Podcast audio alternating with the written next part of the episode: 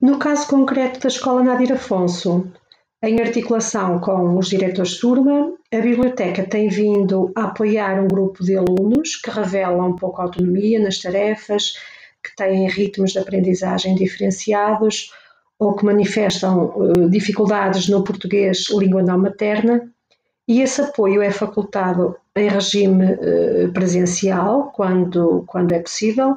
mas neste momento está a decorrer à distância uh, através de, de videoconferência.